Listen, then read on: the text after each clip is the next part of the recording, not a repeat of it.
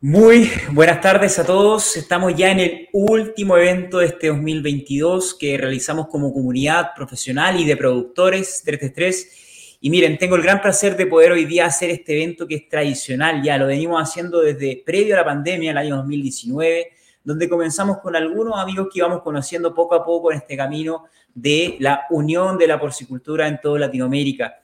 El trabajo que hemos hecho ha sido eh, difícil con una pandemia que ha sido muy complicada para poder asistir a eventos, pero este año he estado muy contento porque hemos podido visitar diversos eventos que congregan y que son organizados incluso también por las mismas organizaciones eh, empresariales o de productores que vamos a tener hoy. Así que estoy muy contento también de anunciar el que el próximo año vamos a tener muchísimas novedades, se integran nuevas personas al equipo nuevas empresas que nos van patrocinando y también nuevos amigos que también se están uniendo a todo este camino de la unión de la porcicultura latinoamericana.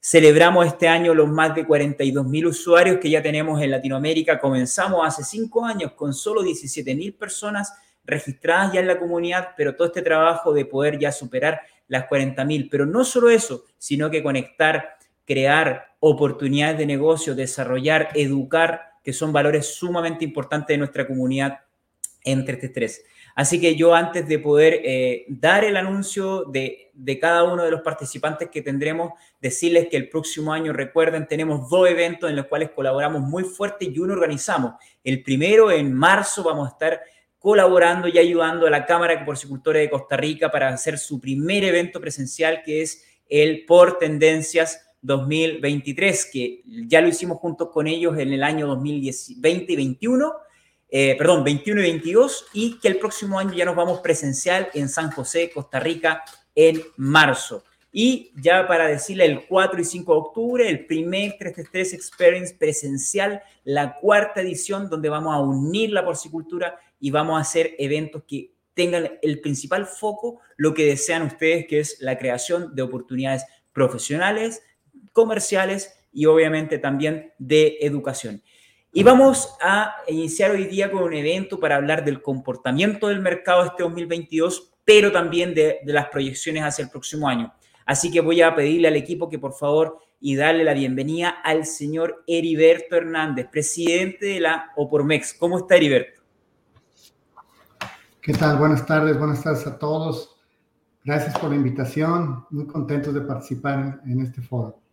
Nosotros también muy contentos y agradecerle a usted, Heriberto, por siempre su bondad de poder participar en estos eventos que unen la región en Latinoamérica y también poner a México en el lugar que obviamente merece en la importancia en la porcicultura en esta región. Y el siguiente invitado es el, el señor Jeffrey Fajardo, presidente ejecutivo de la Asociación por Colombia. ¿Cómo estás, Jeffrey? Hola Reinaldo, ¿cómo estás? Un saludo cordial a todas las personas que nos están escuchando, un saludo a Heriberto y a todos los demás colegas que nos van a acompañar. Gracias, Jeffrey, también por aceptar nuestra invitación y también poner en esta sesión a Colombia en esta conversación. Y tercer invitado tenemos al señor Luis Diego Rojas, presidente de la Cámara Costarricense de Porcicultores. Capor, ¿cómo está Luis Diego? Buenas tardes, Reinaldo, caballeros, ¿cómo les va? Eh, espero que estén bien. Eh, Reinaldo, muchas gracias más bien y quiero nada más aprovechar estos dos segundos para extender la invitación al Por Tendencia Centroamérica 15 y 16 de marzo el próximo año. Muchas gracias por la ayuda ahí, Luis Diego. Un evento colaborativo junto con nosotros y un placer poder ayudarles a poder hacer este evento. Y por otra parte también tenemos a el señor Marcos Humansor, presidente de la Cámara Nicaragüense de Porcicultores, Canipor. ¿Cómo está, señor Marcos? Está muteado, le adelanto que está muteado. Está con mute, con mute. Muchas gracias, Reinaldo, siempre por la oportunidad que nos, que nos das de poder participar en estos eventos de suma importancia y de poder estar a tan alto nivel con todos los ponentes que vamos a tener el día de hoy, por un solo amor que tenemos, que es un amor a la porcicultura, a la otra carne blanca, en donde nos vamos posicionando poco a poco a nivel mundial. Gracias nuevamente, Reinaldo, y gracias a... Excelente, muchísimas gracias. Eh, Marcos, creo que ahí se retuvo la, transmisión, pero bueno, si me escuchas para que puedas reconectar nuevamente, pero ahora te escuchamos perfecto, así que no te preocupes. Nuestro siguiente invitado es el señor Jorge Ramírez, presidente de la Asociación Paraguaya de Productores de Cerdo. ¿Cómo estás, Jorge? ¿Qué tal, Reinaldo? ¿Cómo estás? Realmente contento de saludarte a vos, a todos los colegas, también a la audiencia eh, y participar, bueno, de esta conversación realmente de mucho valor para todo el sector porcicultor de Latinoamérica y del mundo, ¿no? Muchísimas gracias, Jorge, también por aceptar la invitación. Nos conocimos hace aproximadamente un poquito más de un año en pandemia y te agradecemos mucho la apertura en colaborar con nosotros, en entregarnos información y en seguir desarrollando la porcicultura en nuestra región. Y nuestro último invitado es el señor Paul Parra, que él es el presidente de la Asociación de Porcicultores de Ecuador, ASPE. ¿Cómo está, Paul? Hola Reinaldo, muchas gracias por la invitación. Saludos a todos quienes nos acompañan en la tarde de hoy. Eh, importante ir estrechando estos lazos que, que, nos unen y que nos atan y, y, poder conversar sobre lo que nos apasiona, que es la porcicultura. Sin duda, sin duda. Así que vamos a hacer un evento, Paul, que yo sé que el primero que usted participa y estoy muy contento de poder haber hecho este amigo la porcicultura este año para que sigamos uniendo también eh, este sector y trabajando co-creativamente y colaborativamente hacia adelante en, eh, eh, en, la porcicultura. Y bien, comenzamos mencionando de que algunos de nuestros invitados se van a retirar antes. Si es que este evento se extiende más allá de una hora, lo ideal es que no, porque les pido a cada uno que por favor sean respuestas que no superen los dos a tres minutos. Y también da, agradecerle también a la Asociación de Porcicultores de eh, Brasil, que eh, nos han enviado un video para poder también estar presente en esta reunión también a Anita Treyes, que lamentablemente era mi convocada de las mujeres, pero no pudo estar presente acá para poder tener, tener el factor mujer también de liderazgo. Y sí, lo que tengo es que nuestra directora técnica, posteriormente, ella en la segunda parte de este evento va a estar ahí reflejando el esfuerzo de la mujer para poder presentar a nuestro Departamento de Economía. Y bien, comenzamos con la primera pregunta, que es básicamente al señor Heriberto. Heriberto, ¿usted cómo definiría el comportamiento del mercado porcino en México este 2022? Sí, pues mira, en el 2022, ¿cómo nos fue? Eh, pues seguimos, eh, seguimos con nuestro crecimiento en México.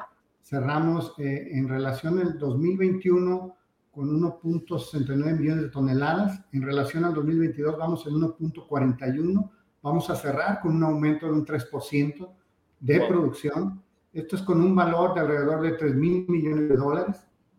Seguimos exportando, nuestras exportaciones han disminuido, porque el, que el tema global es un tema muy retador en estos momentos y ha sido eh, más atractivo el mercado nacional.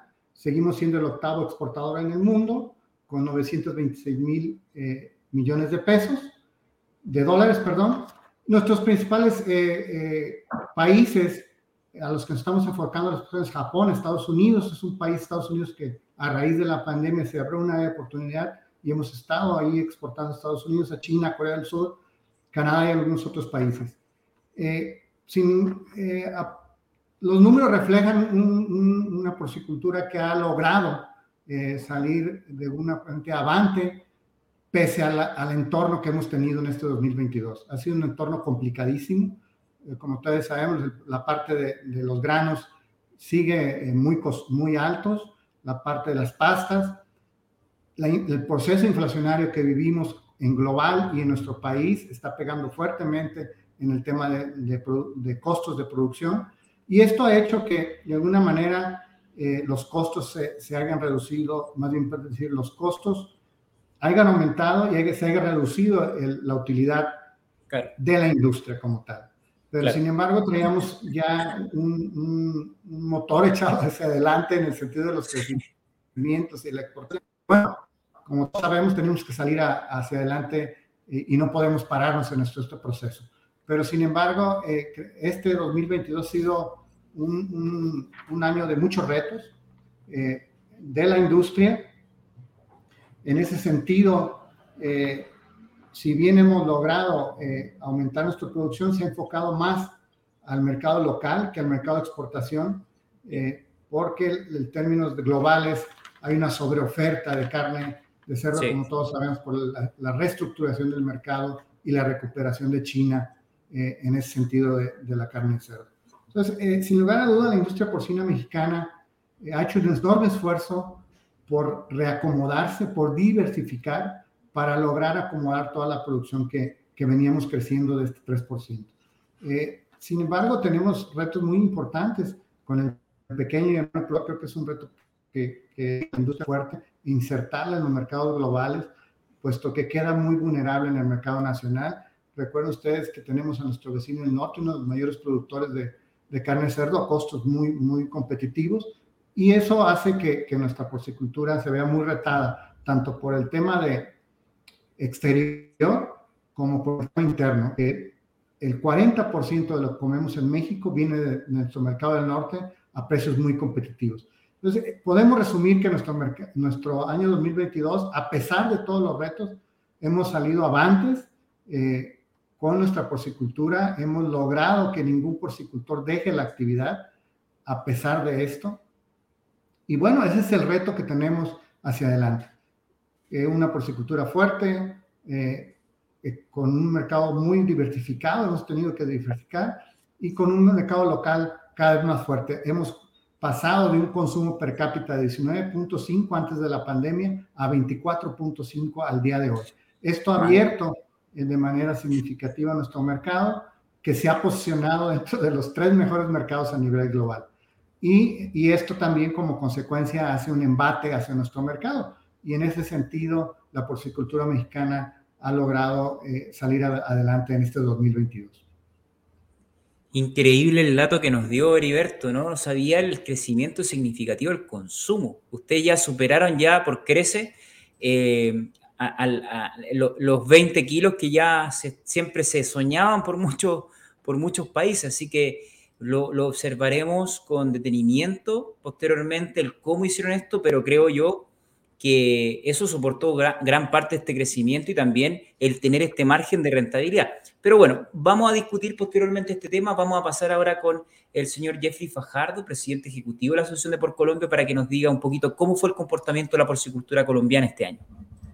Gracias. Mira, eh, para el conocimiento de todos los que nos están escuchando, básicamente Colombia no ha sido ajena al fenómeno inflacionario global. Sin embargo, eh, el el fenómeno inflacionario colombiano que se acercará al 12% de inflación al final de este año es un fenómeno eh, muy chocante para la economía colombiana, considerando que hasta el año pasado Colombia ha sido uno de los países más destacados en su política monetaria en América Latina en los últimos casi 20 años, registrando inflaciones no superiores al 3, 2.5%, de manera que esa inflación eh, cercana al 12% es completamente contraria a lo que se había visto en la economía en los últimos años. Eh, eso ha generado, eh, sin duda alguna, un impacto para la porcicultura colombiana. Eh, sin embargo, afortunadamente la porcicultura va a cerrar este año continuando el proceso de jalonamiento del crecimiento de la economía colombiana. Vamos a cerrar este año creciendo alrededor de un 7% en términos de la producción en toneladas y eh, cerrando entonces con unas 550 mil toneladas producidas este año en Colombia de carne de cerdo eh, y beneficiando alrededor de 5.5 millones de cabezas durante el año 2022. Eh, eso significaría un crecimiento de un poco más del 6% en el beneficio. Sin embargo, lo interesante de eso, eh, de ese crecimiento que se sitúa en toneladas y en cabezas alrededor del 6, eh, es que la porcicultura colombiana venía en la última década creciendo, en la década de 2010 a 2019, creciendo a tasas muy superiores, cercanas al 11, 12% eh, su beneficio y sus toneladas producidas, pero ese crecimiento se había dado bajo un deterioro de los términos de intercambio eh, de la venta del cerdo en pie, eh, un deterioro sostenido durante la década, lo cual significaba que al final de la década, en el año 2019, la porcicultura había transformado su producción hacia una producción significativamente mayor, pero recibía un valor al final igual, es decir, se producía más bajo precios menores, entonces el valor final de la producción se había mantenido constante, alrededor de los 1.7 billones de pesos anuales.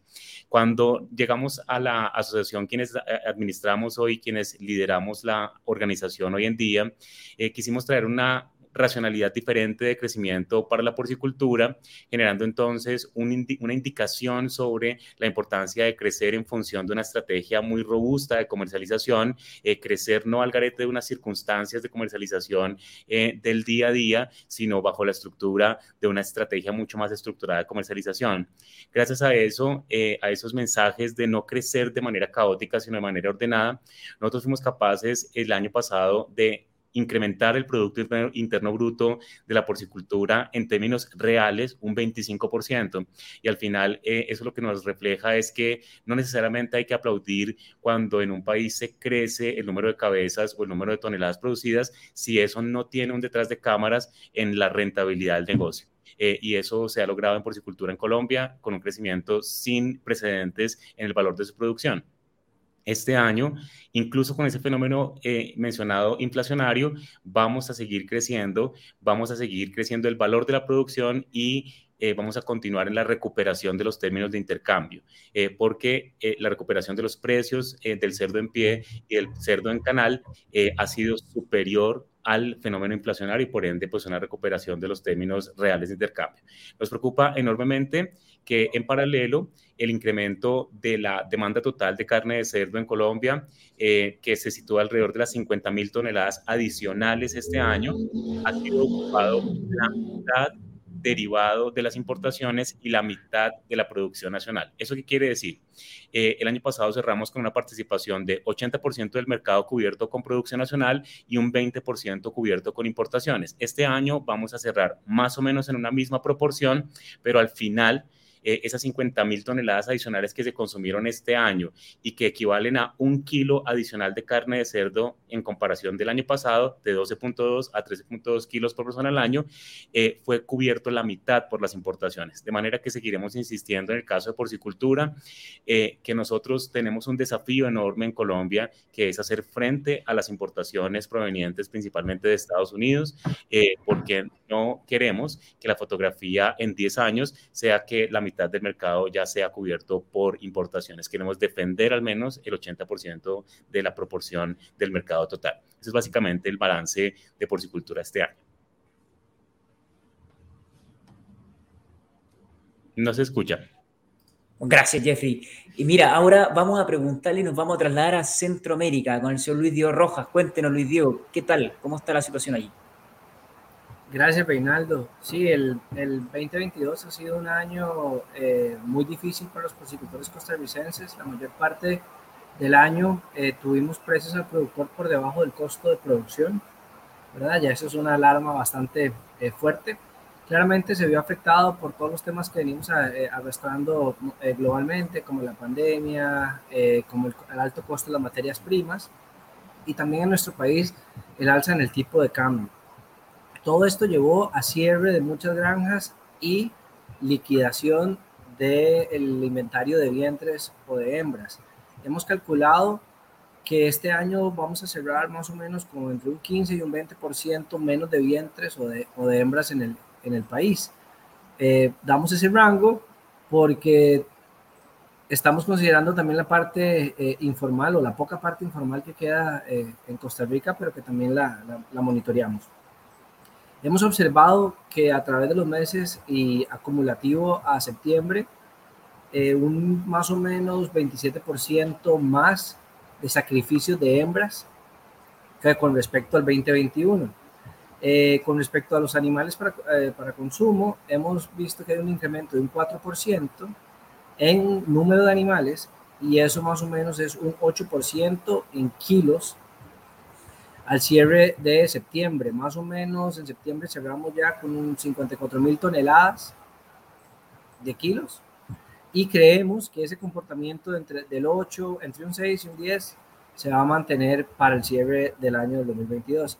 Eh, lamentablemente quería darte un dato de importaciones y exportaciones, pero nuestro país, aunque no lo crean, sufrió un hackeo en los sistemas gubernamentales que nos ha eh, que nos ha limitado tener esa información. Pero más o menos por ahí va el resumen del 2022.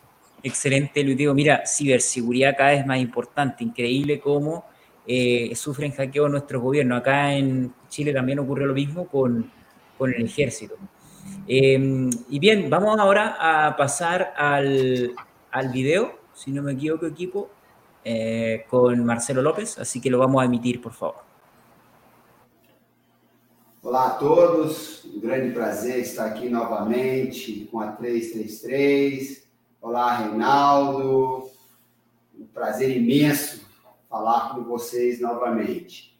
É, vou falar um pouquinho do ano de 2022 da suinocultura brasileira. Foi um ano realmente difícil. A gente já vem aí com preços é, baixos desde 2000, primeiro semestre de 2021, é, muito em função é, da, da, da, da, grande produção que nós tivemos, né? Aí todo o fator China, tudo influenciou bastante e nós tivemos aí um excesso de oferta é, no mercado interno.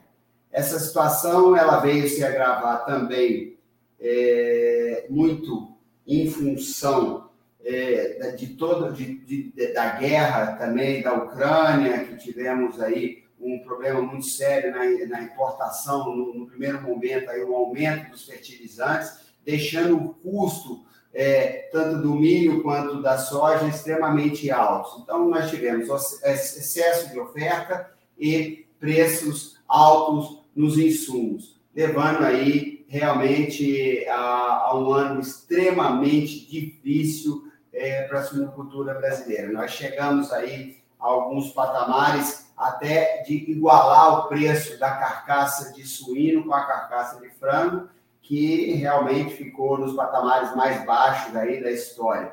É, um aspecto positivo nesse ponto todo é que a carne ficando mais barata em comparação também à carne bovina, nós tivemos aí um aumento substancial no consumo per capita da carne, na carne bovina. Isso aí para nós foi bastante importante e nós conseguimos atingir aí em torno de 19, 19 quilos, é, quilos per capita, né? Um trabalho já feito aí ao longo de 10, 15 anos aí, na educação, na reeducação, é, principalmente dos, é, dos operadores de varejo, uma parceria muito forte que a, que a BCS faz com o varejo e que tem nos possibilitado é, o aumento per capita levando a eles aí toda a tecnologia, toda a informação do que é a suinocultura brasileira e mundial. E isso, com isso, nossos consumidores têm consumido bastante carne suína aqui, chegando aí a 19,7 quilos per capita, que para nós já é uma, um, um, um, grande sucesso. É claro que a gente é, quer continuar aumentando aí esse consumo per capita e a gente espera aí que ano que vem é, a economia recuperando um pouquinho mais, né? período pós-pandemia aí realmente foi um período extremamente difícil. E para 2023, a expectativa é que a suinocultura ainda tenha aí um crescimento de 3, 4%. A gente vai ter ainda, é, vamos ter aí, sem dúvida nenhuma, preços altos dos insumos e a nossa expectativa é que com a economia um pouco melhor, a gente tenha preços melhores. O consumo vai continuar alto, a oferta vai continuar alta, os insumos também vão continuar é, bastante altos, apesar das expectativas de super safra no país, mas é, as exportações de, de, de, dos grãos também vão é, estar muito altas. Então, a gente espera aí um ano pelo menos aí mais equilibrado que 2022 e que a gente consiga é, transferir um pouco mais aí de recursos para a gente poder é, zerar um pouquinho aí esses prejuízos que nós tivemos aí a partir de 2021. Um abraço a todos e tenham uma boa semana. Muchísimas gracias, Marcelo, presidente de la Asociación Brasileña de Criadores de Cerdo. Y nada, pues no sé si habrán entendido, yo entendí perfecto, básicamente eh, lo que nos decía Marcelo es que han pasado un año sumamente complicado este año, sin embargo lo positivo es que esperan ya mejoras eh, tanto en las exportaciones como también en el crecimiento de cara al próximo año, se espera de un 3 a un 4%. Eh, agradecemos también muy mucho al equipo de 3 Brasil, que crece fuertemente también como la sinocultura, la porcicultura allí, y que gracias a ellos podemos tener este video al, al gran relacionamiento que existe con aquella organización. Y bueno, vamos a pasar ahora con la pregunta al señor Marcos Mansor, presidente de la Cámara Nicaragüense. Marcos, ¿qué tal? ¿Cómo estuvo Nicaragua? Aquí la verdad que lo tengo perdido. Hay poca información de Nicaragua. Le aviso, presidente. ¿Qué tal? ¿Cómo estamos todos nuevamente? Eh, muchas gracias una vez más, eh, Reinaldo, por la, por la oportunidad, ¿verdad? Un, un poco de datos, ¿verdad? Creo que todos a, a nivel de Latinoamérica eh, coincidimos definitivamente en los altos costos de producción, el tema de la materia prima, el golpe que hemos tenido en, en, los alimentos balanceados y mucho más en Nicaragua que prácticamente lo que tenemos es un, un oligopolio, por decirlo así, de, de, alimentos balanceados y muy pocas granjas en este país eh, procesamos nuestro propio alimento, ¿verdad?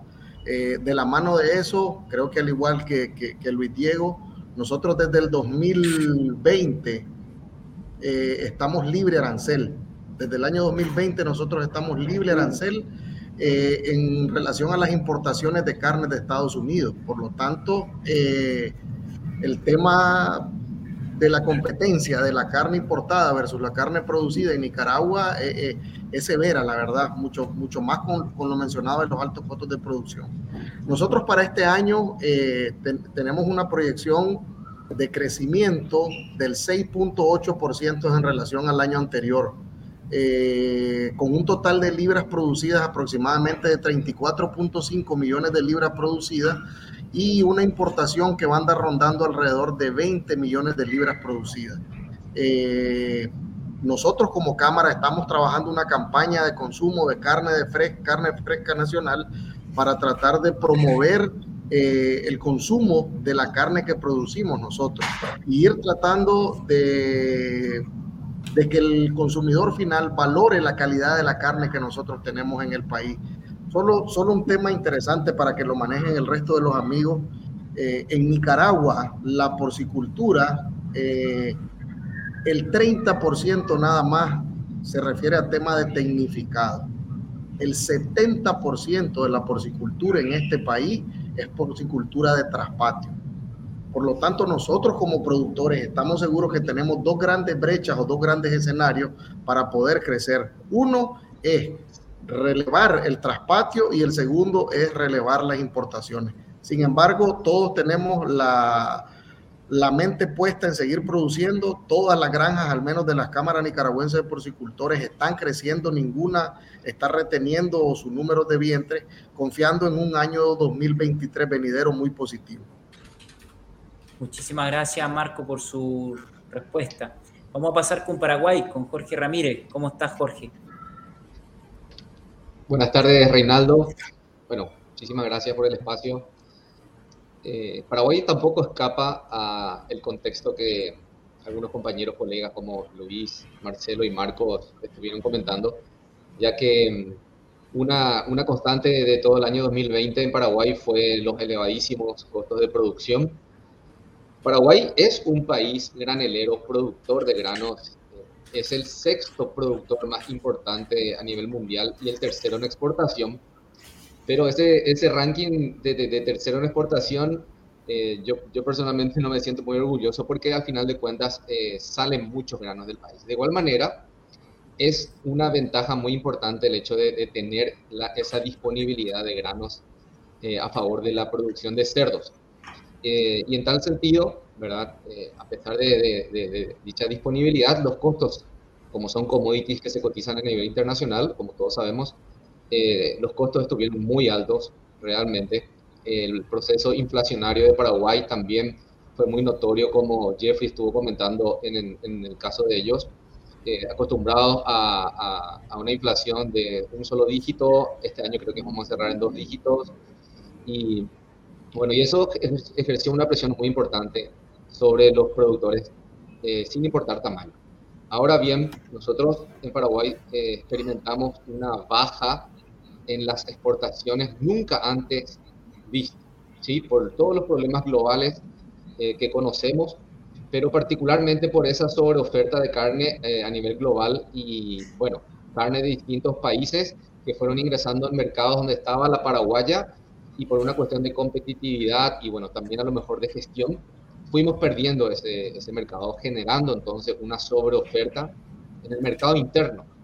Esa sobreoferta de carne de la industria hizo que los pequeños y medianos eh, estén estemos en aprieto y bueno, sí tuvimos cierres de granjas y, reducción de ato porcino, eh, pero que bueno, eh, con, con, con, el equilibrio que hoy día estamos a esta altura del año encontrando, creemos que va a haber espacio para todos, ¿verdad? En Paraguay el consumo interno, estimamos vamos a cerrar en 10 kilos per cápita, comparado con lo que fue el 2021 de 9, 9.3, es un crecimiento orgánico que, que, se viene dando año tras año.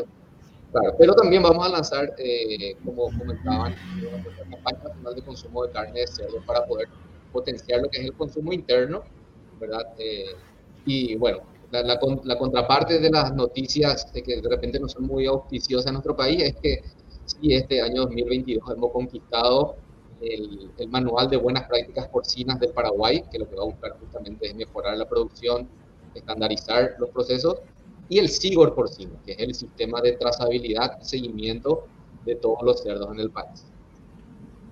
Muchísimas gracias, Jorge. Excelente resumen de este año 2022. Te agradecemos y mucha fuerza a los porcicultores. Ojalá que puedan recuperarse aquellos que tuvieron que dejar de producir. Es una lástima poder eh, salir del, del mercado. Y bueno, nuestro último invitado para esta pregunta, esta primera ronda, es el señor Paul Parra, presidente de la Asociación de Porcicultores del Ecuador. ¿Cómo estuvo este 2022, señor Paul? Eh, nuevamente, saludos, Reinaldo, saludos a todos. Eh, en realidad, este 2022 no escapa para, para el Ecuador la, la, misma tónica que el resto de países de Latinoamérica, con algunas particularidades que me voy a permitir comentarlas. Eh, nuestra producción acá en el, en el, país está en alrededor de 210 mil toneladas aproximadamente de carne de cerdo. Eh, y, e históricamente hemos venido creciendo en un porcentaje de un 6-7%. Lamentablemente este año creemos que vamos a cerrar con una cifra un poco menor, probablemente tal vez un 3-4% de crecimiento. Hemos tenido un primer semestre bastante complicado, bastante complejo producto justamente de algunos temas de movilizaciones internas, de paralizaciones internas acá, que nos han complicado de manera muy importante. Ha sido un semestre muy duro, un primer semestre complejo y el segundo un poco más estable, un poco más de recuperación con mejores precios. Eh, de hecho, el, el, el, tema de que nuestra economía esté dolarizada hace que tengamos una particularidad que nos complica muchas veces. Por más que la inflación interna no sea tan importante, hace que nuestros costos sí sean los más altos tal vez de la región. Claro. Estamos hablando probablemente de un costo de, de 2.5 en pie, 2.5 dólares el kilo de un cerdo en pie, 2.8, entre 2.8 y 3 dólares el kilo del cerdo a la canal, y eso hace que nuestros precios también sean muy altos. Claro. Y por lo tanto, con precios tan altos, tan atractivos, el comercio irregular se transforma en una amenaza constante. Tenemos mucho problema en cuanto al control de las fronteras y en cuanto al comercio irregular. Lamentablemente es una de las complicaciones y uno de los riesgos que tenemos. Sin embargo, el hecho de estar en alrededor de, de, de 11 kilos per cápita es importante para nosotros. Creemos que, que, ha sido un año de estabilidad, un año de, eh, complejo y complicado, sin embargo, eh, estamos proyectándonos también para que el 2023 un poco sea un año con, con algo más de mejores cifras, tratando de llegar a, a, ese, a ese histórico que anteriormente manteníamos. En todo caso, ese es, ese es un poco así a, a, a breves rasgos la, la particularidad de la, de porcicultura del país. Excelente, Paul. De hecho, estamos por lanzar el, el, análisis de la cadena que hicimos junto con nosotros y que nos permitieron poder hacer un estudio importante a toda la cadena porcícola del Ecuador y agradecemos mucho la apertura. Creo que ese estudio entregó mucha información importante que fue presentada en el último congreso de ASPE y nada, el resto de líderes también cuenten con nosotros, tenemos un departamento de investigación para poder analizar la cadena a través de, encuestas, de, consultas y bueno, nuestros amigos porcicultores del Ecuador, eh, trabajamos junto con eso. Eh, vamos con la última ronda de preguntas em, y obviamente la idea es que aquí eh, sea sumamente conciso quizás vuestra respuesta en que indiquen quizás eje estratégico, dos o tres ejes estratégicos de las proyecciones, del trabajo que está haciendo vuestra organización de cara al 2023 o el futuro y también un resumen de cómo esperan el 2023 em, con toda la coyuntura global que existe y local. Vamos con el señor Heriberto Hernández, por favor, Heriberto. Sí, gracias, Reinaldo. 2023 como reto. En términos gremiales, yo creo que nuestro principal eh, enfoque o nuestro principal eh, renglón es el tema de PPA. Eh, vamos a seguir haciendo un esfuerzo enorme como país para contener la entrada de esta enfermedad a nuestro país. tenemos que hacer un, esfuerzo enorme todos los, los, países de Latinoamérica para tratar de contener este, este, este gran reto, ¿no? Este, esta gran amenaza, el tema de PPA. Eh, y en términos gremiales, pues eh, tenemos, eh, como ustedes saben, ya una, una Pormex fuerte, una sola agrupación en México, y tenemos enormes retos, sobre todo con el pequeño y mediano productor. Tenemos un programa de, de una sola visión, que esa sola visión va muy encaminada a todos nuestros pequeños productores, cambiar el chip y hacer de nuestros pequeños productores granjeros a pequeños empresarios. Creo que es un reto enorme que tenemos como organización y ese es un enfoque fuerte que tenemos para el 2023. Y, el otro reto, sin lugar a dudas, es el tema de las enfermedades de alto impacto económico, como es PIRS, influenza, que han, han causado estragos fuertes en temas de producción. Eh, creo que ahí tenemos que hacer un esfuerzo enorme en temas de bioseguridad eh, y poder de alguna forma eh, minimizar el impacto de estas enfermedades que han puesto eh, en de alto impacto económico en nuestro país, que como consecuencia nos ha afectado el tema de producción. Queremos seguir manteniendo en este 2023 los 380 mil empleos directos que tenemos, 1.7 de empleos indirectos, y este 2.2 millones de familias que dependen de la posicultura, tendremos que hacer un enorme reto por, por mantenerlas en la actividad. Y en términos eh, de, crecimiento o producción, pues vemos un año eh, complicado, todavía el primer trimestre. Eh, los términos de la oferta global de carne siguen ahí, no, vemos que se desfoguen a corto plazo y vemos una eh, porcicultura mexicana muy estable en el 2023. Creo que el, tema global del mercado de la carne más un tema interno que tenemos de política pública que no incentiva la producción, eh, nos ha hecho de alguna forma eh, mantenernos un poquito más conservadores o mucho más conservadores la industria porcina mexicana para el 2023. Está jugando un papel muy importante el tema de la política pública en nuestro país y eso ha hecho eh, una desaceleración o un desánimo de la industria. E, e, eso hay que decirlo con, con todas sus sus letras, ¿no? Totalmente. En ese sentido, creemos que la producción se va a mantener. Eh, el tema del, mercado internacional, dado esta oferta global, eh, vamos a, si hemos venido disminuyendo la oferta en términos de exportación, creo que no va a aumentar eh, números significativos, nos vamos a mantener. mientras tanto, este tema de sobreoferta global de carne de cerdo en, países como, como Japón, que eran muy atractivos, que ahorita ya no lo son, eh, eso desacelera y desincentiva mucho el tema de exportación. Tendremos que buscar otros mercados para poder eh, seguir abriendo y diversificando eh, nuestros mercados. Y, y, por último, quisiera concluir en invitarlos en el mes de mayo, del 16 al 20 de mayo, a nuestro segundo Congreso Intercontinental de Porcicultores o PORMEX, eh, en el cual tenemos como país invitado a los Países Bajos. Se ha hecho un gran esfuerzo por, porque este evento sea de gran, gran, gran nivel para que todos eh, podamos participar y, podamos aprender y podamos eh, enriquecernos de este gran evento. Muchas gracias, Heriberto. Me sacó justamente mi última palabra, que era invitar a todos al Congreso por MEX el próximo año. Eh, le tengo también la novedad que nosotros como TC3 vamos a ir también, al igual que el año pasado, con una gran estrategia de comunicación previa y también vamos a ir con el equipo para allá para poder también entregar algunas actividades en torno al Congreso Opormex. Y decirles eh, ahora al señor Jeffrey, que yo sé que se tiene que ir pronto, cuáles son un poquito los ejes estratégicos del trabajo gremial y, cómo espera el 2023, Jeffrey. Mira, en términos generales, la economía colombiana eh, tiene algunas previsiones que son preocupantes para cualquiera que sea un empresario en nuestro país. Eh, es probable que en Colombia, ojalá no, pero es probable que en Colombia se presente una combinación de dos factores que son muy nocivos para la economía, que es un estancamiento acompañado de una inflación, lo que en economía se llama estanflación.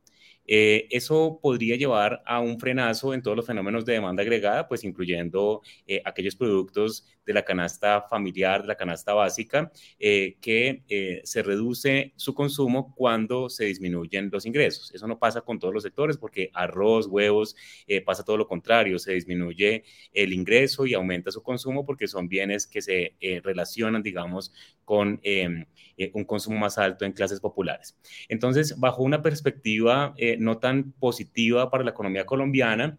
Eh, nosotros hemos mantenido una previsión conservadora sobre el crecimiento de porcicultura en Colombia, pensando que el próximo año, previendo que el próximo año podríamos cerrar con un crecimiento cercano al 6% de nuevo en, la, en el beneficio y en la producción, pero básicamente los retos van a estar concentrados en uno muy grande, una apuesta muy grande que le va a hacer por Colombia eh, como organización gremial a los porcicultores. Y es que el próximo año inauguramos nuestra dirección de comercialización eh, por Colombia ha sido un gremio que tradicionalmente ha tenido una gran fortaleza en los temas técnicos, eh, las áreas técnicas, sanitarias de peste porcina clásica y el área de investigación y transferencia, que tiene un laboratorio de primer nivel, el laboratorio más importante de porcicultura de América Latina hoy en día, eh, pues es una, son áreas técnicas muy robustas, pero eh, el próximo año le vamos a apostar desde el primero de enero a la inauguración de un área nueva que se va a encargar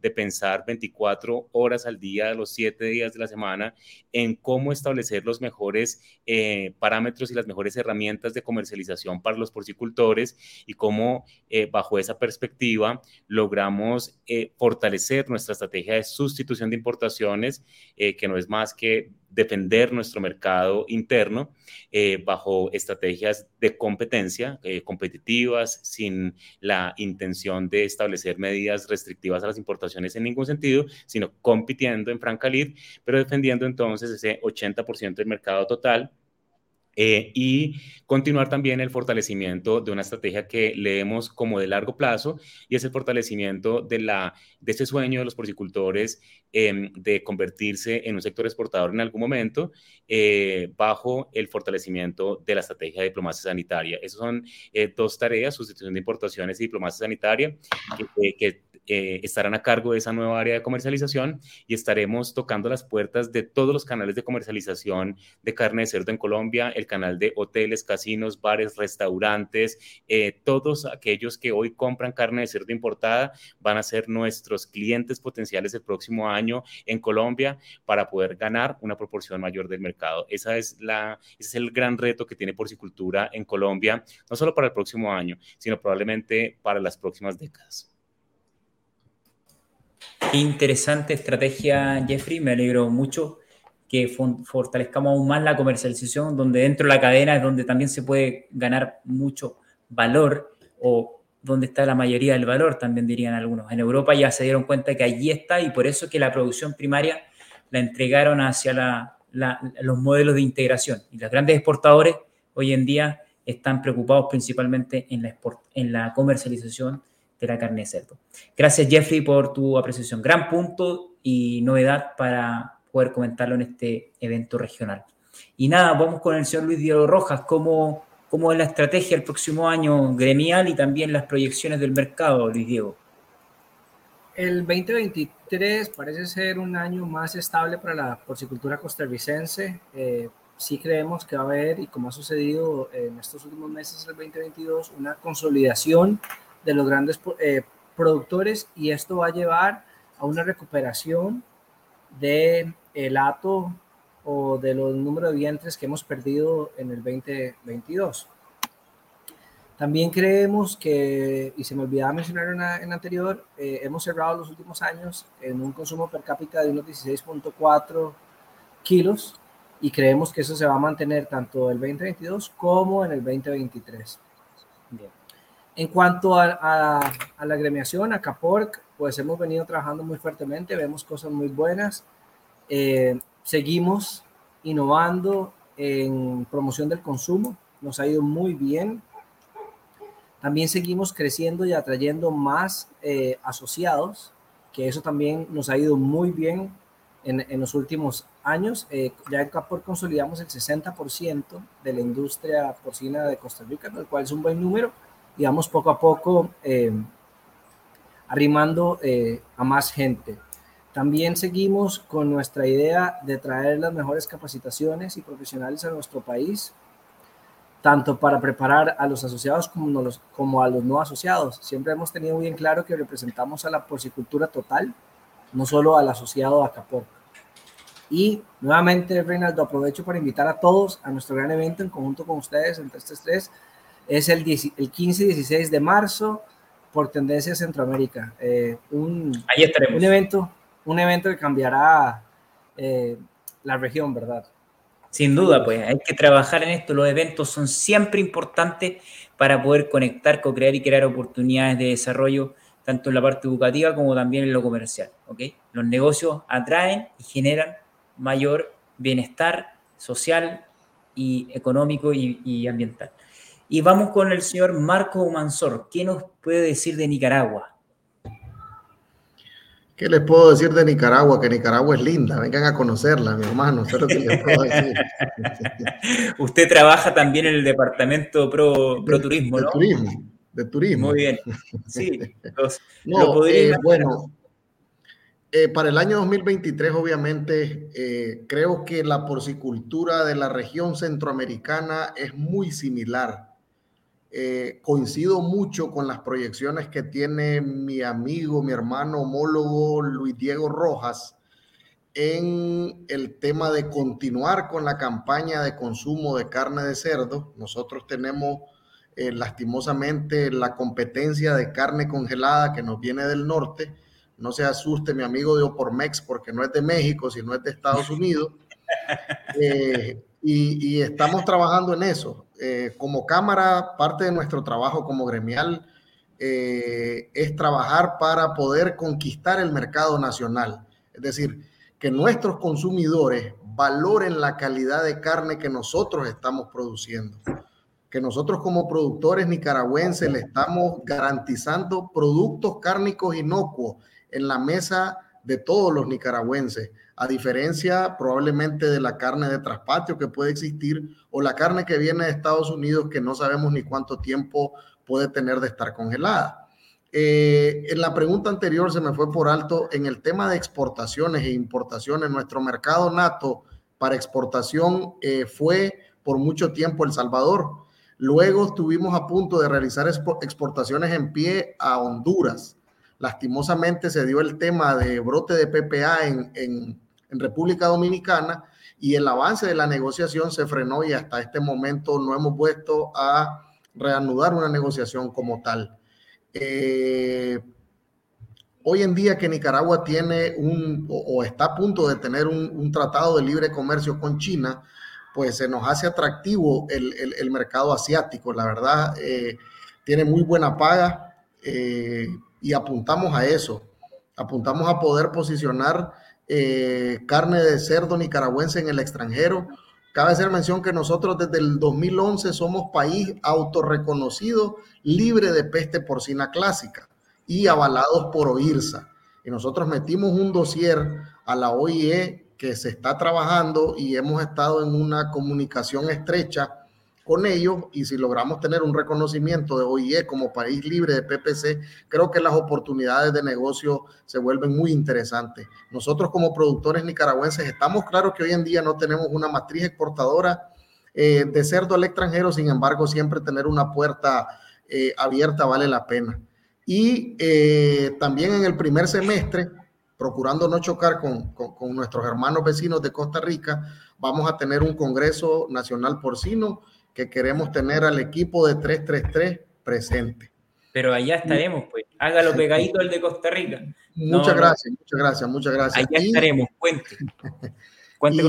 y, casi para terminar, para no quitarles más el tiempo, eh, eh, el tema 333 es una gran plataforma. Yo los invito a que manejemos una unidad latinoamericana de porcicultores. Es decir, creo que manejar comunicación de la mano, las fortalezas de uno, las debilidades de otro, no tener ningún tipo de rivalidades, es decir, vernos como un solo brazo productor que es el sector porcino. Muchas gracias, Reinaldo. Gracias a usted, Marco. Usted ha dicho una cosa muy importante. El objetivo 333 es la unión. La unión que lamentablemente cada vez más organizaciones externas quieren que nuestros países se dividen y se fragmenten a nivel interno y también a nivel regional. Entonces, muy importante que nosotros como líderes luchemos por la unión, no nos veamos como competencia, al revés, la competencia directa nuestra es aquel que dice que contaminamos, que nuestros animales están sufriendo y que quieren obviamente hacernos comer insectos de aquí al 2030. Ese es el enemigo y no los dejemos entrar, no dejemos que intercedan en nuestras políticas que nacen desde nuestros territorios, desde nuestro Estado, y ese es la labor de TC3, unirnos. Así que le agradezco, Marco, por sacar ese tema y lo apoyo también. Algún día haremos esta asociación latinoamericana, pero lo primero es que sigamos fortaleciendo nuestros países. Vamos a pasar ahora con el señor Jorge Ramírez para que nos hable de su labor ahí con los gremios. Está muteado, Jorge. Discúlpeme, no lo avisé antes. Ahí está, disculpen. Sí, no me, no me percaté tampoco. Le decía que vemos también desde nuestra asociación un año 2023 eh, más conservador por, por el impacto de, de, toda esta crisis y todos estos desajustes que se dieron en el presente año, pero que para nosotros ya comenzó inclusive en el año 2020. Entonces, eh, desde eh, la asociación lo que haremos y buscaremos es un equilibrio de mercado en, en, en Paraguay. ¿Por qué digo un equilibrio de mercado? Eh, porque aquí en, nuestra nación el 95% de la producción está en manos de los grandes productores y la industria y solamente el 5% está en manos de los pequeños y medianos. Por más que si hablamos de número de granjas, ¿verdad? Sea al revés, el 95% está entre los medianos y pequeños y, solamente un 5% de los grandes y los industriales, ¿verdad? Pero bueno, entonces con, esta, con este problema que, tuvimos, como le decía anteriormente, en el diagnóstico de, este año, la falta de exportaciones o una política más clara, más inteligente de, conquistar mercados globales o, mercados en el mundo, bueno, eh, nosotros necesitamos recuperar esos espacios para encontrar ese equilibrio. Entonces, que pequeños, medianos y grandes puedan producir de una manera armónica y no quiero que suene muy romántico esto, ¿verdad? Porque, pero así tendría que ser, en donde todos tengamos nuestro espacio en el 2023, ¿sí? Paraguay es un país que tiene todo para seguir creciendo en producción de cerdos, un consumo bajo, mucho por hacer en cuanto a promoción, eh, somos eh, un país eh, productor de granos, nuestro bono demográfico es envidiable, que está centrado entre, en jóvenes, personas entre 18 y 35 años, y nosotros vamos a seguir incentivando y trabajando lo que venimos haciendo hace tiempo y que justamente compartimos mucho con Reinaldo. La asociatividad eh, nuclear, más productores pequeños y medianos, y a través de la asociatividad trabajar mucho la productividad y la incorporación de buenas prácticas porcinas que, le, que, que, haga que, que, puedan formar parte de la cadena de valor de la producción en Paraguay. Entonces, esos son los desafíos que se vienen para el 2023, que no es más que la consecución y consolidación de lo que ya venimos haciendo, ¿verdad? Desde un par de años atrás. Excelente acotación, Jorge. La verdad que su liderazgo, su visión de nuclear, unir pequeños, grandes y medianos, incluso que eso desaparezca. Nuestra misión tiene que ser, como dice Carlos Maya, en empresarios organizados y no organizados. Esa es la diferencia. Tenemos que unir a aquellos que están organizados, por más pequeño que sea o por más grande que, sea. Y bueno, vamos a pasar con nuestro amigo Paul Parra para que nos hable un poquito de las proyecciones y su labor gremial también en el Ecuador. Gracias, Reinaldo. Eh, en efecto, este 2023 esperamos que sea un mejor año, que haya un poquito más de estabilidad, un poco más de tranquilidad, que no haya tanto sobresalto como, como ha sido en este 2022. De hecho, nuestras estimaciones eh, van hacia, hacia eso, hacia que tengamos un crecimiento de alrededor de un 4 o 5% en el tema de producción y nos acerquemos a una producción total de unas 225 mil toneladas año de carne de cerdo aquí en el país.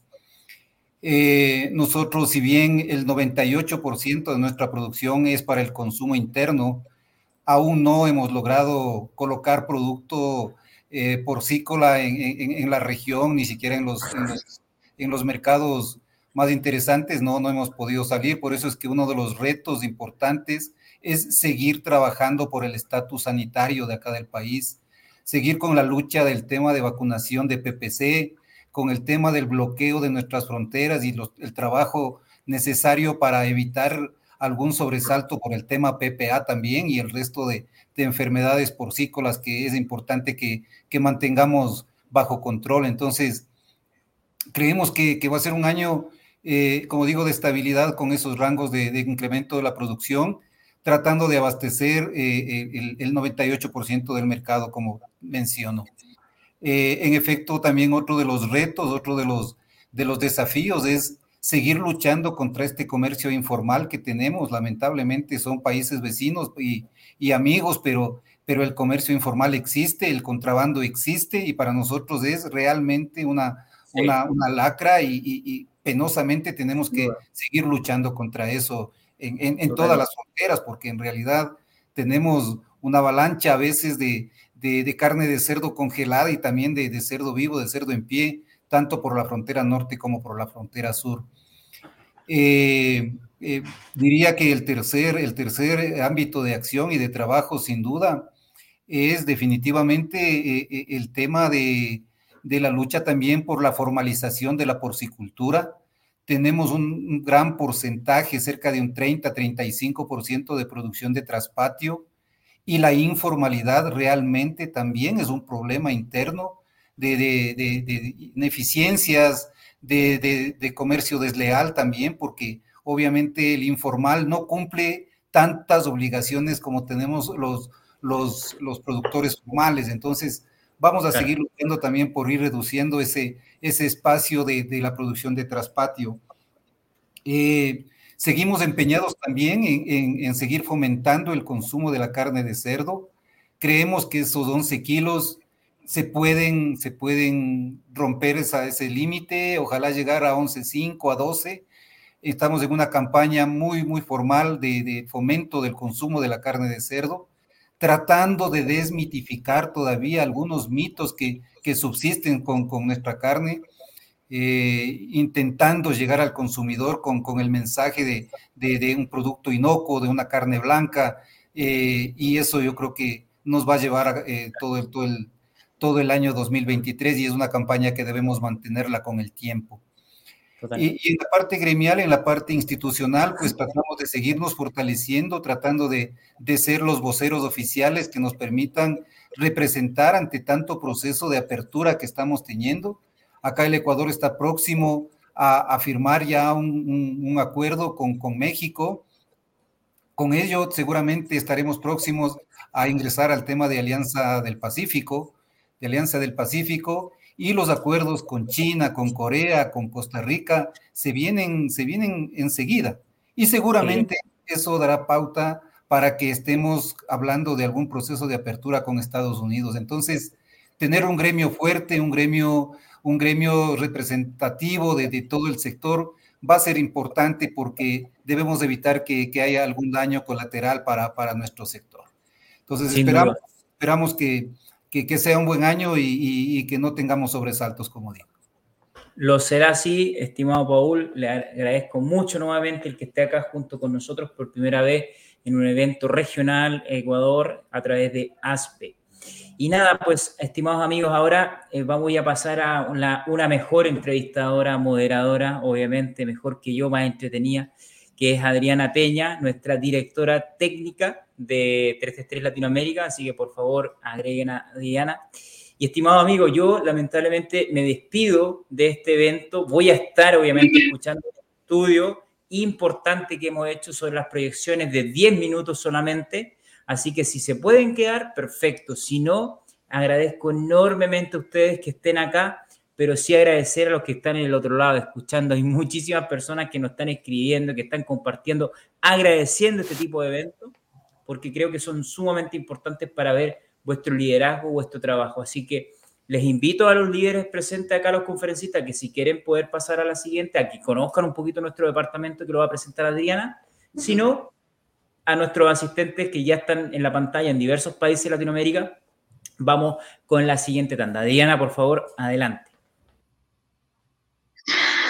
Reinaldo, muchísimas gracias y quiero aprovechar para agradecer a todos los líderes gremiales que nos acompañaron en la tarde de hoy. De verdad que sabemos que no es fácil cuadrar agendas y participar en un evento, pero muy amablemente aceptaron la invitación y aceptaron compartir con nosotros este rato para eh, asimismo compartir información con nuestros usuarios. Quiero hablar un poquito de, de nuestra área técnica y de contenidos. Eh, de la cual tenemos un equipo muy robusto y en donde hemos logrado hacer varias cosas enfocadas más a nuestros usuarios de Latinoamérica. Y entre esas, hace poco, más de un año, para el mes de septiembre, lo recuerdo muy bien, se nos ocurrió, eh, ¿por qué no hacer un área de economía o de análisis económico y de mercados que pudiera venir a fortalecer todas las cifras que compartíamos originalmente en nuestra plataforma web. Y a partir de ahí eh, se dio la vinculación de Carlos Andrés Castro, nuestro líder del área de economía, y gracias a él hemos tenido la oportunidad de realizar varios estudios, varios análisis, varias proyecciones, de las cuales verán algunas ahorita, ya que él nos va a acompañar en contados instantes, y que ha venido también a eh, servir como soporte para la toma de decisiones de nuestros productores y de los demás líderes vinculados a la cadena de la porcicultura en el día a día.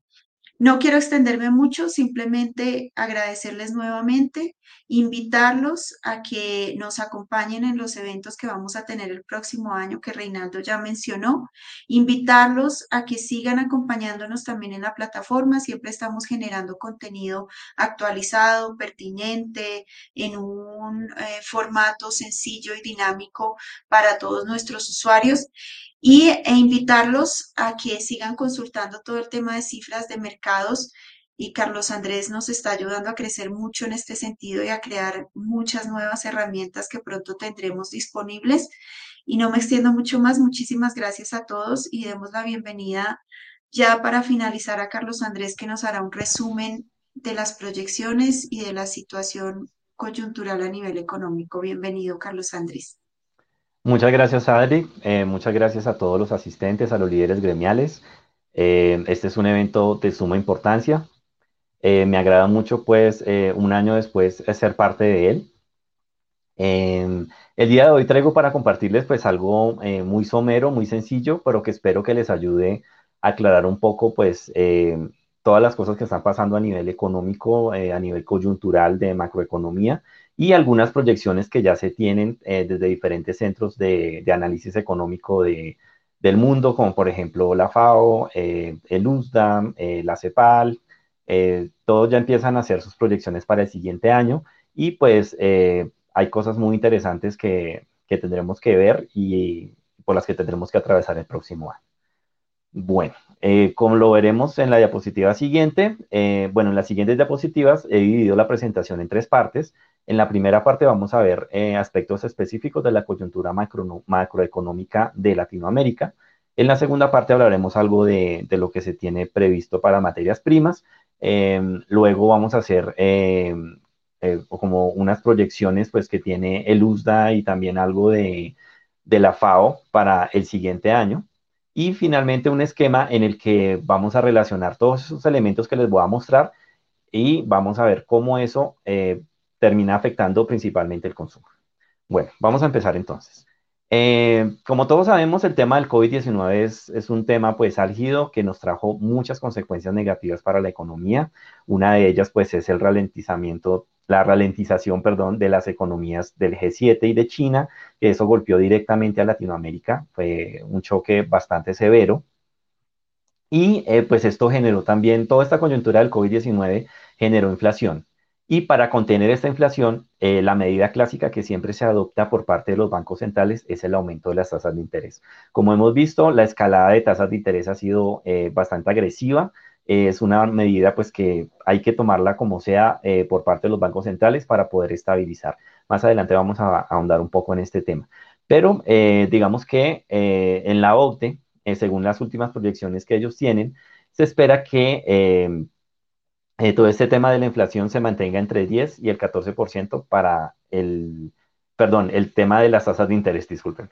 El tasas de interés están en unos niveles del 10 y del 14% en 2023, que es un nivel muy alto si miramos los históricos de los últimos años.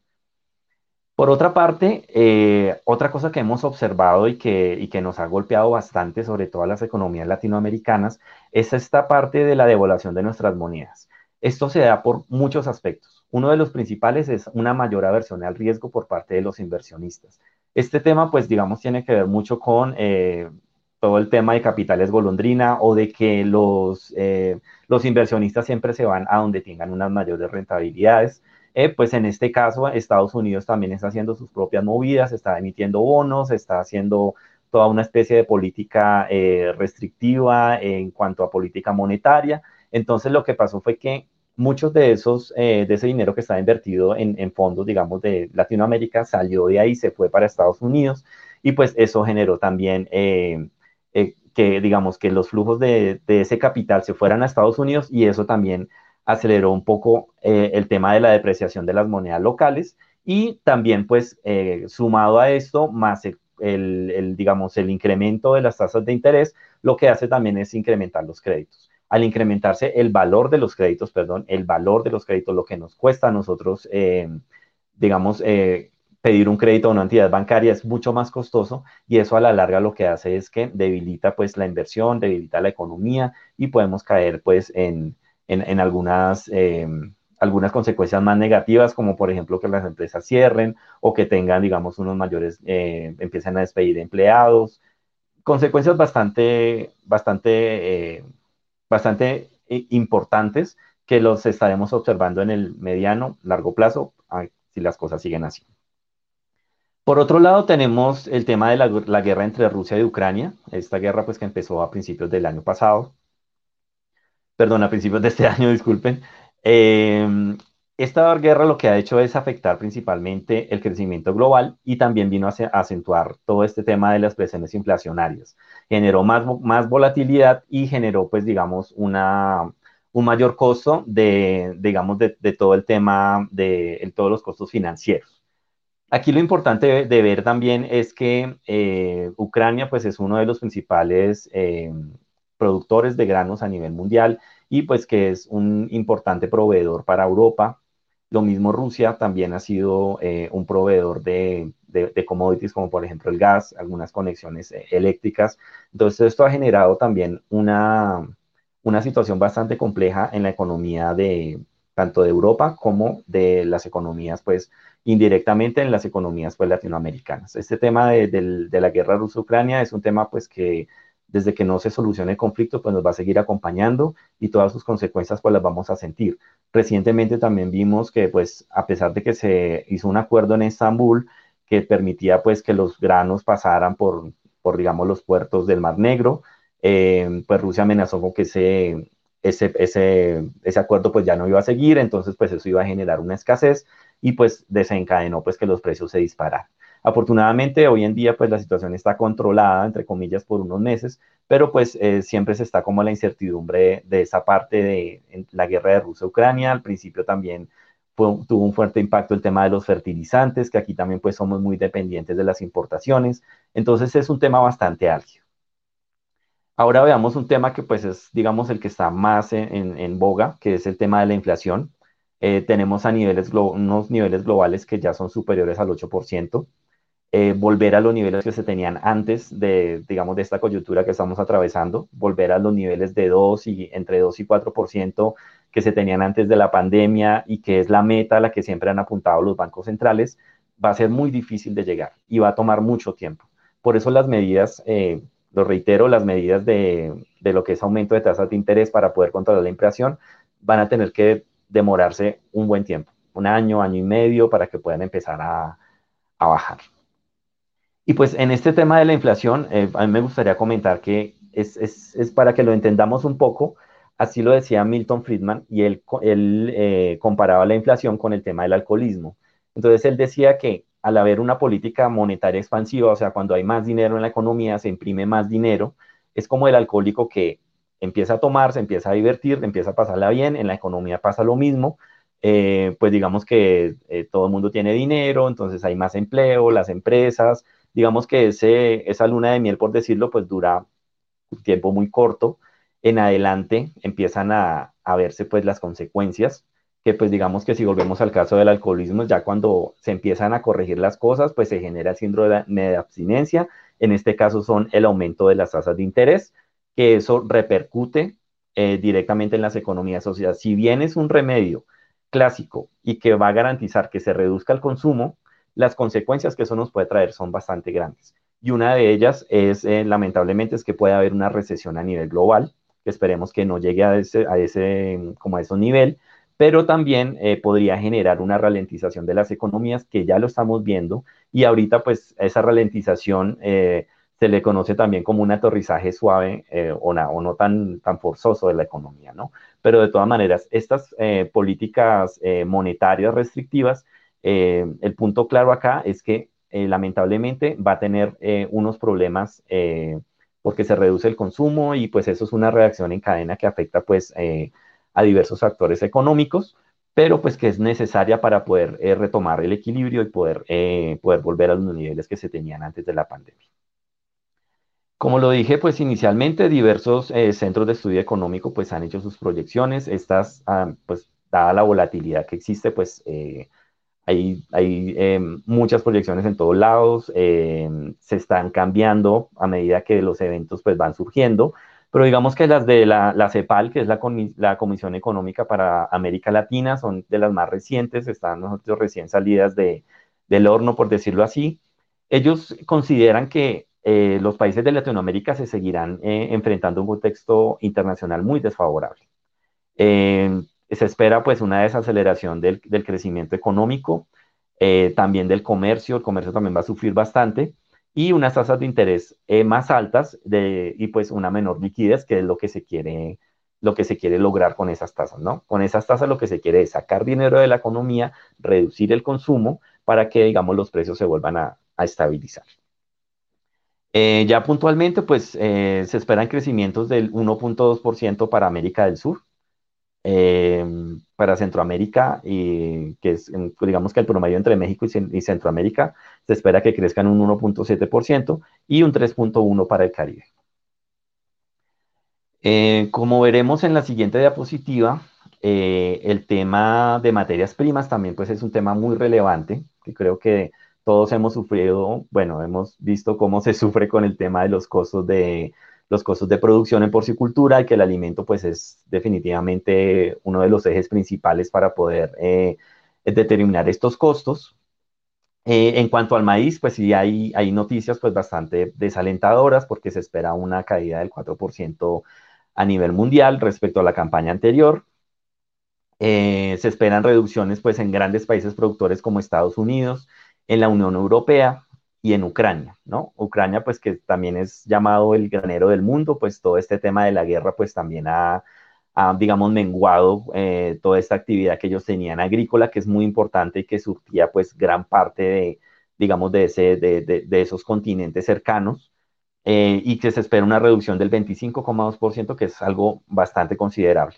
En la Unión Europea, pues, digamos, todo el tema de costos de producción está alto, eh, también se espera una contracción en la cabaña de porcinos, entonces el tema es, es, bastante fuerte. Y pues Estados Unidos, em, pues eh, se esperan unos menores rendimientos en las cosechas, unas menores plantaciones y eh, pues digamos que es como, como lo, lo, lo álgido de, de, este tema de, de, las cosechas es que Estados Unidos pues ya no va a, a producir pues lo que se tenía en años anteriores.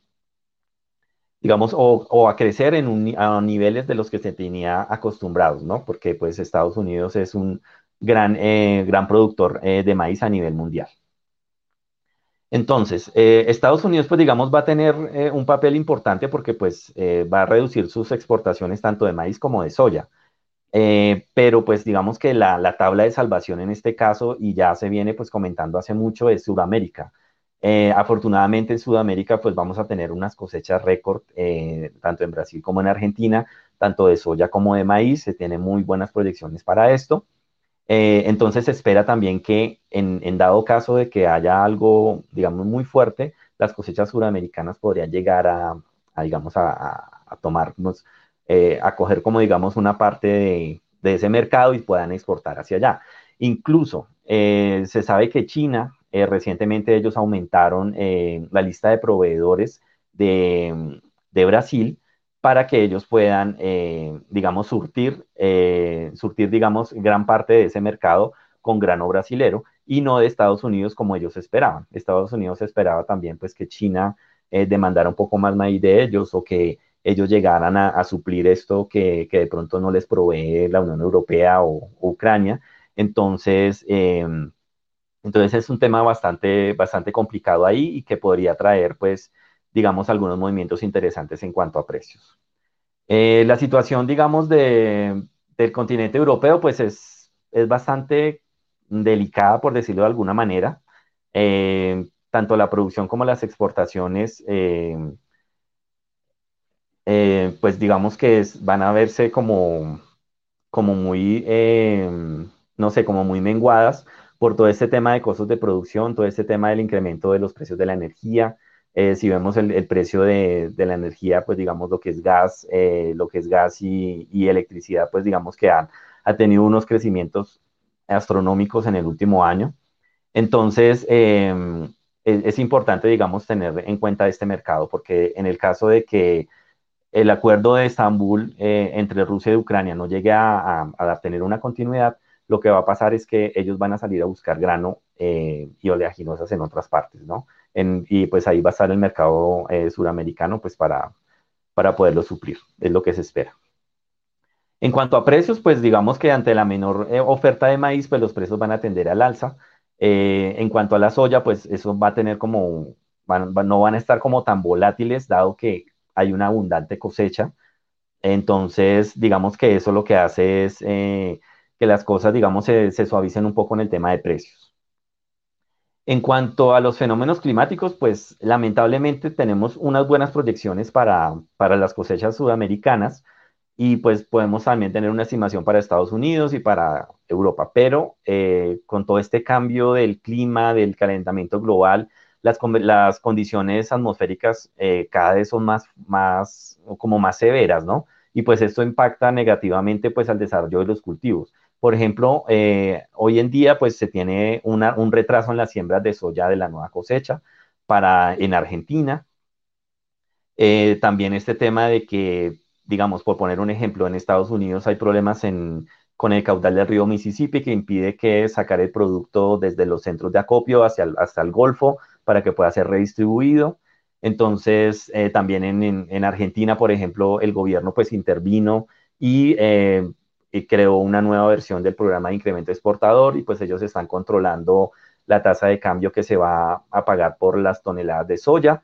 Entonces, eh, digamos que hay muchos eh, factores alrededor de las materias primas que generan, que generan volatilidad y que son factores que realmente a veces ni siquiera son, del, son propios de la actividad, sino que son factores externos como por ejemplo el clima o de pronto decisiones políticas o por ejemplo efectos como de no sé, tasa de cambio, por ejemplo, en Brasil también hemos visto que a pesar de que tienen una buena oferta, el tema de tasa de cambio pues no, no es muy rentable para la actividad exportadora de tanto de maíz como de soya. Entonces son, son temas bastante álgidos y bastante complejos que este año pues vamos a tener que estar ahí eh, muy pendientes de lo que pasa con el tema de, de las materias primas, pues algo que nos impacta en general a todos. Como veremos en la siguiente diapositiva, ya vamos a hablar del mercado ya como de, la, la, porcicultura mundial y regional como tal. Primero, pues empecemos con el stock de hembras. Eh, pues este es, digamos que es una, uno de los, de los países pues, que rige la porcicultura a nivel mundial y que cualquier movimiento que haga reconfigura todo el resto, es eh, todo el tema de China. Eh, tenemos que en 2023 se espera que eh, este inventario de hembras crezca un 2,5% y alcance unas 41 millones de cabezas. Es, una cifra bastante interesante ver cómo se recuperaron después de todo este tema de, la peste porcina africana, de cómo ellos reestructuraron todo el tema de, digamos, de la, genética, eh, de las explotaciones. Em, digamos que también a nivel Latinoamérica, pues esperan unos buenos resultados para Brasil y para México, que ellos van a crecer también, según los datos de Lulda.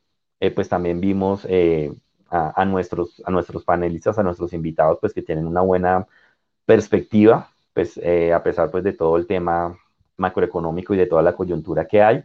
Eh, de todas maneras, para, para la Unión Europea, como ya lo comentaba, y para Estados Unidos y Canadá, que también son grandes eh, productores, pues para ellos también se esperan pues contracciones, ¿no? Eh, la Unión Europea, todo el tema de costos de producción, todo el tema de peste porcina africana, ellos todavía están muy afectados por estos brotes, ha, menguado mucho la, la, producción y también los, como la cabaña porcina, en Estados Unidos también eh, los altos costos y también unas imposibilidades que hay para ellos expandir como todo su, su ato ganadero, pues su ato de, de porcicultura, eh, también presenta como, como, este, este resultado de disminución del ato porcino. Y en Canadá, pues vienen arrastrando pues un tema de que al principio del año hubo como una escasez de mano de obra por todo el tema del COVID. Eh, después ellos intentaron, digamos, todo ese tema de que se dejó de, de producir, entonces los intentaron reemplazar con, con, animales más pesados, pero pues esto no fue suficiente, entonces se estima un, decrecimiento pues importante. En cuanto a la producción de carne de cerdo, pues tenemos que eso alcanzaría 111 millones de toneladas, pues es un crecimiento de 1%, un crecimiento muy, muy moderado. Eh, la FAO también estima, estima un crecimiento de aproximadamente el 1,8, las cifras son un poco parecidas, la FAO eh, estima una cantidad mayor, pero digamos que en términos de crecimiento, de relación de crecimiento, pues eh, se estima más o menos lo mismo. El aumento, pues digamos que está en, cabeza de China, pues China es la que lleva la, como la parada, pues después de la recuperación de la cabaña porcina, y no solo China, sino otras, eh, otros países que también fueron afectados y que ya se están recuperando, como por ejemplo Vietnam, que pues ellos ya empiezan a depender también menos de importaciones, China también ya no depende tanto de las importaciones y se están surtiendo de su, de su, de su propio producto. Aunque para China la FAO estima que en el segundo semestre, pues, eh, el segundo semestre de 2023 eh, se puede dar una contracción porque eh, actualmente, pues, a pesar de que los precios están altos y a pesar de que, de que los porcicultores, pues, aparentemente están ganando, pues, unos márgenes considerables, ellos no estarían como reponiendo su, su inventario de hembras, entonces se espera que para el segundo semestre haya una especie de contracción, ¿no? El tema de China, pues es, muy importante, me gustaría mencionar algunas cosas puntuales, pues digamos que los precios están un 20% por encima de lo que se tenía en niveles prepandémicos. Eh, otra cosa que es importante de China es ver cómo el gobierno siempre interviene, él mete la mano para poder, eh, para poder digamos, moderar eh, los precios. Ellos liberan pues todas sus reservas de carne congelada, al ellos liberar esa reserva, lo que hacen es bajarle la presión a los precios al consumidor, habiendo más producto pues disponible, pues es una forma que ellos tienen de hacerlo. Y también pues eh, últimamente se ha hablado de que las importaciones de, por parte de China pues se, van a reactivar, aunque no a niveles que se tenían antes, eh, digamos antes de la peste porcina africana, perdón, cuando estaban los, los brotes de peste porcina africana, o digamos no a niveles de los que se tenían el año pasado o el año antepasado pero pues se espera una reactivación que se espera que eso también eh, ayude un poco a dinamizar el, flujo de, comercio internacional de la carne de cerdo. Eh, nuevamente para Latinoamérica, además de, que se prevé un, em, un panorama eh, bien importante en el tema de materias primas, de que hay una abundantes cosechas, también digamos el consolidado de las proyecciones de luz para Latinoamérica, se cree que la producción va a alcanzar las 8 millones de toneladas y un crecimiento de 2,3%. Las exportaciones también eh, se van a ver beneficiadas y con un crecimiento de 3,9 y eh, alcanzando 1.88 millones de toneladas. Es muy interesante ver cómo Latinoamérica cada vez va eh, adquiriendo más protagonismo a nivel internacional y es algo como que el sector está muy como enfocado a poder tener una mayor participación y un mayor protagonismo a nivel, a nivel global, ¿no? las exportaciones, como ya lo mencioné, pues decrecen, pues por, el, por, digamos, por todo el tema de los envíos de Estados Unidos, los envíos de, también de, digamos, la Unión Europea, de Canadá, pues que no permiten, pues, que el indicador crezca, pero pues ya cada uno tiene como sus, sus problemas, pues, em, que desestimulan esa actividad exportadora, pues uno de ellos es la disminución de las, de las exportaciones de China, todo el tema de, digamos, no sé, de, todo el tema de divisas, todo el tema también de, de, disminución de las cabañas porcinas, disminución de la oferta. Entonces, eh, todo eso, digamos, eh, hace que, los, que se desestimule las importaciones por parte de los grandes productores. Y en cuanto a las importaciones, pues estas alcanzarían pues eh, un volumen de 9.5 millones de toneladas en 2023. esta disminución pues también está muy, digamos, consecuencia de la disminución de China y también de, otras, eh, de otros países eh, como Vietnam y pues del continente asiático en general. Bueno. Entonces, eh, siguiente, lo que, lo que voy a hacer a continuación es tratar de relacionar todos estos, todos estos elementos que les, que les estuve mencionando a grosso modo, digamos que podamos entrar a, uno de esos temas y, profundizar en ellos, pero pues la idea es hacer una presentación rápida. Y vamos a ver algunos, eh, cómo afectan todos estos factores eh, al sector y vamos a ver cómo todo le, le, pega al consumo, ¿no? Eh, el consumo es el que se ve muy, muy golpeado cuando, digamos, una coyuntura económica es muy fuerte, sea externo o sea interno. Entonces tenemos unos factores, ¿no? Tenemos el tema de la peste porcina africana, que pues el tema de la peste porcina africana todavía es un tema bastante fuerte, es un tema que eh, la peste porcina africana no se ha ido, todavía está ahí, es una amenaza latente, tanto para Latinoamérica y para el mundo. Afortunadamente se ha logrado controlar. Eh, digamos, por decirlo, en, Tailandia, pues digamos que allá han tenido brotes, pero digamos que ellos no han podido eh, controlarlo del todo y se espera que para el próximo año esta, la producción de ellos disminuyó un 30%. Entonces es, es un tema al que hay que tenerle, pues digamos, mucho respeto y trabajar en, todo el tema de medidas de bioseguridad para evitar pues que, la PPA entre pues a, nuestro país, bueno, a nuestros países. El tema de importaciones de China, pues ya vimos que pues, han disminuido, esto ha reconfigurado todo el tema de, de, las, de las, digamos, de los flujos de comercio internacional. Digamos que en este caso lo puse como que bajan, pero pues hay rumores de que, de que dicen que suba, pero pues todos sabemos que China pues es un mercado que es eh, muy cerrado y al ser un mercado tan cerrado, pues digamos que prever cómo es el comportamiento del mercado o cómo van a ser las exportaciones o las importaciones de China o qué se estima. O sea, hacer esa lectura de mercado es bastante complicado y es bastante difícil porque pues no hay una información que sea, que sea muy fidedigna o que sea la oficial, ¿no? Bueno, pues hay, información oficial, pero pues es como muy manipulado. Tenemos también el aumento de los costos de producción, tenemos eh, lo que vimos ya del maíz y la soya.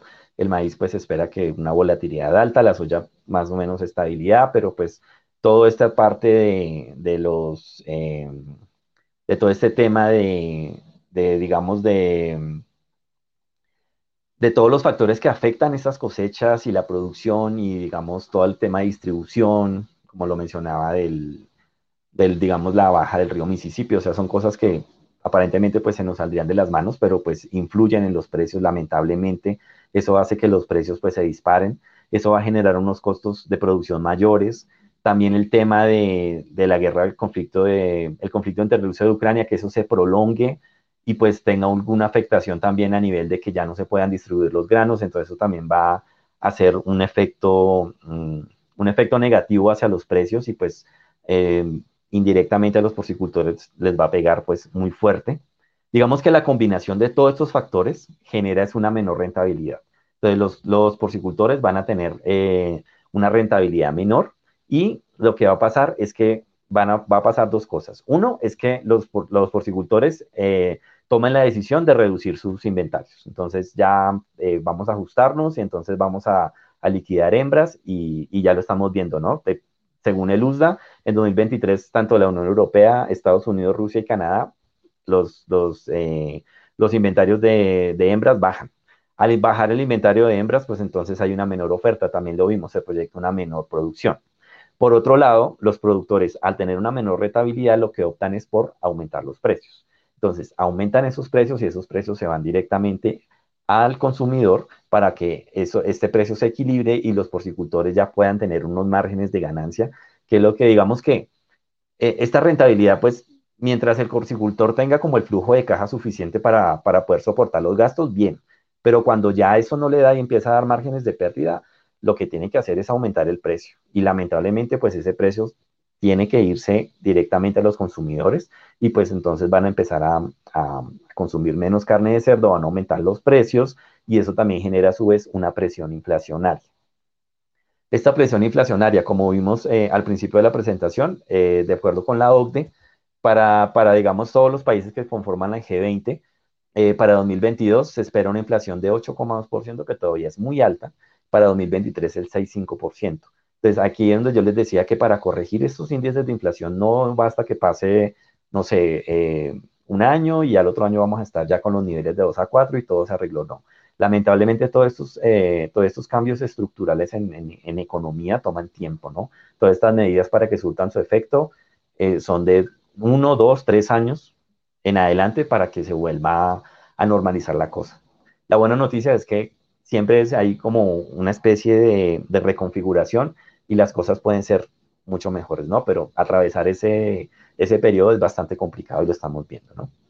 La inflación, como lo mencionaba también con el tema del alcoholismo y esto, espero que esa metáfora les haya quedado eh, muy clara y a mí me parece que es brillante lo que Milton Friedman, eh, esa comparación, porque es que es, eh, es, es, que es así, o sea, cuando los gobiernos optan por una medida, una medida, una política monetaria que sea expansiva, o sea que ellos empiezan a imprimir dinero, entonces a meterle dinero a la economía, y eso fue lo que pasó en el COVID, eh, y pues mucha gente no habla de eso, es que para poder eh, atender los subsidios que daban los gobiernos, se, tuvieron que, se tuvieron que prender las máquinas, e imprimamos dinero, demos subsidios, entonces toda la gente pues con eso va y gasta, y todo el cuento, todos felices, se calmó la pandemia, eh, la pandemia pues ya terminó, bueno, entre comillas, y empezaron a verse los efectos que fue que la inflación se disparó. Entonces, ahí vemos, ¿no? Entonces, la medida clásica y lo que, lo que se busca con, los bancos centrales es aumentar las tasas de interés. Como vimos, entre el 10 y 14% van a durar por lo menos un año. Y esas tasas de interés lo que hacen es eh, motivar a que las personas consuman menos, a incentivar el ahorro y pues trae sus consecuencias negativas, ¿no? Que las personas, eh, si van a acceder a un crédito, les sea más caro, entonces eh, las industrias también van a a, estancarse, eh, los precios también van a subir, entonces el, gobierno tiene que subir el mínimo para poderlos equilibrar y que no se pierda capacidad adquisitiva, o sea, eso, alrededor de eso hay una cosa impresionante, ¿no? Pero digamos que con el aumento de tasas de interés es algo que, que puede ayudar y que nos va pues a, poner en equilibrio en los próximos años. Y por último, pues tenemos que la inflación como lo, como lo decía, pues digamos, al, al, tener esos efectos negativos, va a tener o vamos a tener em, una, una, recesión a nivel global, o pues si no nos va tan mal, vamos a tener una ralentización de la economía que ya la estamos viendo, ¿no? Entonces tenemos que, eh, según la OCDE, los últimos cálculos, en 2021 se tenía un crecimiento del 5.8, en 2022 un 2.9 y en 2023 2.2. O sea que el crecimiento de la economía vamos hacia abajo, ¿no? Vamos bajando, entonces si vemos es que ahí estamos viendo ralentización. En el caso de que el crecimiento sea negativo, ahí ya podríamos estar hablando de, eh, de una recesión. Pero digamos que para, para, saber que hay recesión tenemos que ver es el, el, como la variación que hay entre los trimestres, ¿no? Si hay dos o tres trimestres ya negativos, ya es una recesión. Pero digamos que pues hay que estar muy, muy, muy, eh, muy pues pendiente de, todos estos resultados, de todas estas proyecciones y esperemos pues que no lleguemos a una, a una recesión y que solamente pues tengamos un aterrizaje suavizado de la economía. Ahora, ¿por qué el, el, Producto Interno Bruto afecta el consumo? Lo que pasa es que eh, hay una relación directa que se, se encontró entre el, el PIB y, y, el consumo, ¿no? O sea, entre más, eh, entre más eh, PIB per cápita haya en un país o, en PIB general, el consumo crece. Este ejercicio se hizo, eh, se hizo primero pues, para, a nivel mundial, lo hizo un economista de, de Stone, se me fue ahorita el nombre, pero es, es un economista muy, eh, como muy importante en porcicultura. Él lo hizo con todos los grupos de carnes. Nosotros como 333 hicimos la, eh, replicamos ese ejercicio en, Latinoamérica y para la mayoría de países de la TAM, eh, la sorpresa fue que eh, hay una correlación positiva, o sea, hay un coeficiente de correlación entre el, entre el aumento del Producto Interno Bruto y el consumo de carne de cerdo, que, que realmente las dos variables se correlacionan. Entonces, al haber un menor, un menor crecimiento de la economía, pues obviamente el consumo pues, se va a afectar por el tema de que pues, las personas tienen menos dinero para gastar, porque el dinero ha tenido como es una pérdida de, de poder adquisitivo, entonces esto le pega al consumo, ¿no? Entonces, como vemos, por todo lado el consumo está afectado, por todo lado. Y lamentablemente, eh, digamos, la conjunción de todos estos, eh, de todos esos factores podría acarrear una disminución importante en mi consumo.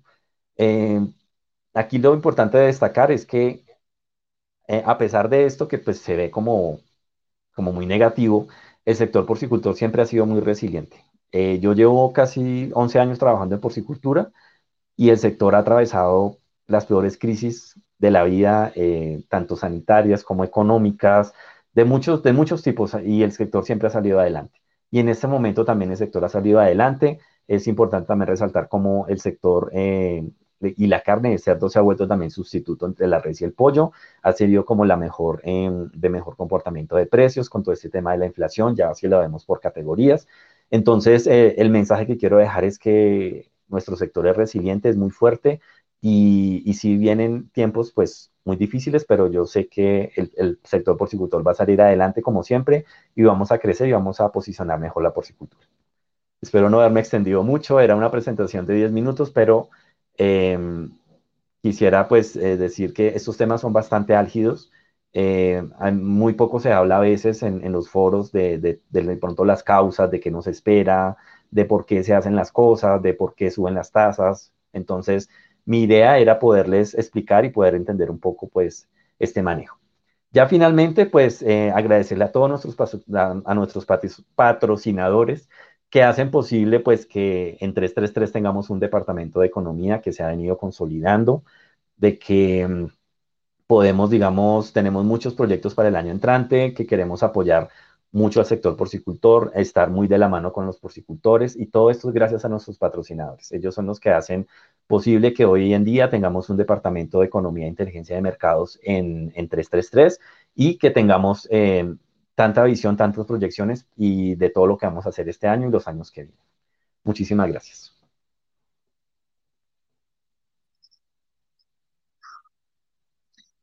Bueno, muchísimas gracias Carlos Andrés por la visión general que nos diste de la coyuntura a nivel global. Muchísimas gracias a todas las personas que nos acompañaron. Me despido no sin recordarles que el próximo año tenemos nuestro primer experience eh, presencial, que va a ser híbrido, más bien dicho, y que los estaremos esperando en Medellín el 4 y 5 de octubre. Muchísimas gracias y hasta luego.